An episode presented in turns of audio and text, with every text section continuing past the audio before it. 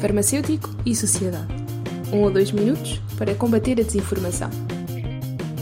Em qualquer área, e em especial na área da saúde, o trabalho em equipa e a colaboração entre profissionais de diferentes áreas é uma mais-valia e uma meta a alcançar, mas também um desafio e muitas vezes um obstáculo.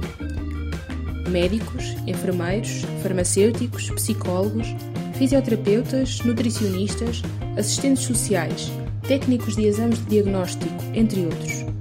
Qualquer profissional de saúde já sentiu várias vezes no seu dia a dia a dificuldade de colaborar com outras profissões, muitas vezes em aspectos não relacionados com questões técnico-científicas. Nesses momentos, é inevitável pensar que o resultado do seu trabalho conjunto poderia ser melhor, mais rápido ou simplesmente mais simples e mais feliz. O desenvolvimento das relações interprofissionais é essencial para aumentar a qualidade dos serviços de saúde, promover a redução do erro clínico, aumentar a eficiência dos serviços, potenciar a satisfação dos profissionais com o seu trabalho e melhorar os resultados clínicos. Assim, torna-se importante desenvolver nos profissionais de saúde competências que permitam aumentar a prática colaborativa, por forma a melhorar os cuidados que são prestados aos doentes.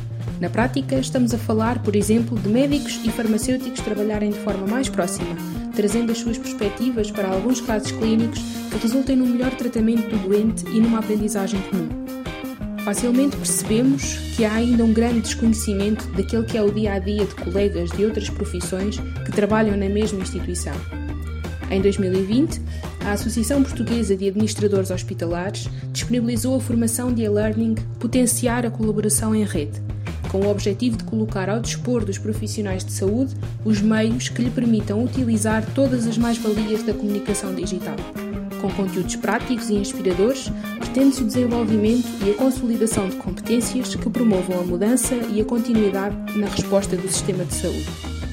Iniciativas como esta são o ponto de partida para uma realidade em que o doente ocupa o papel principal e os profissionais de saúde caminham em conjunto para garantir o seu bem-estar.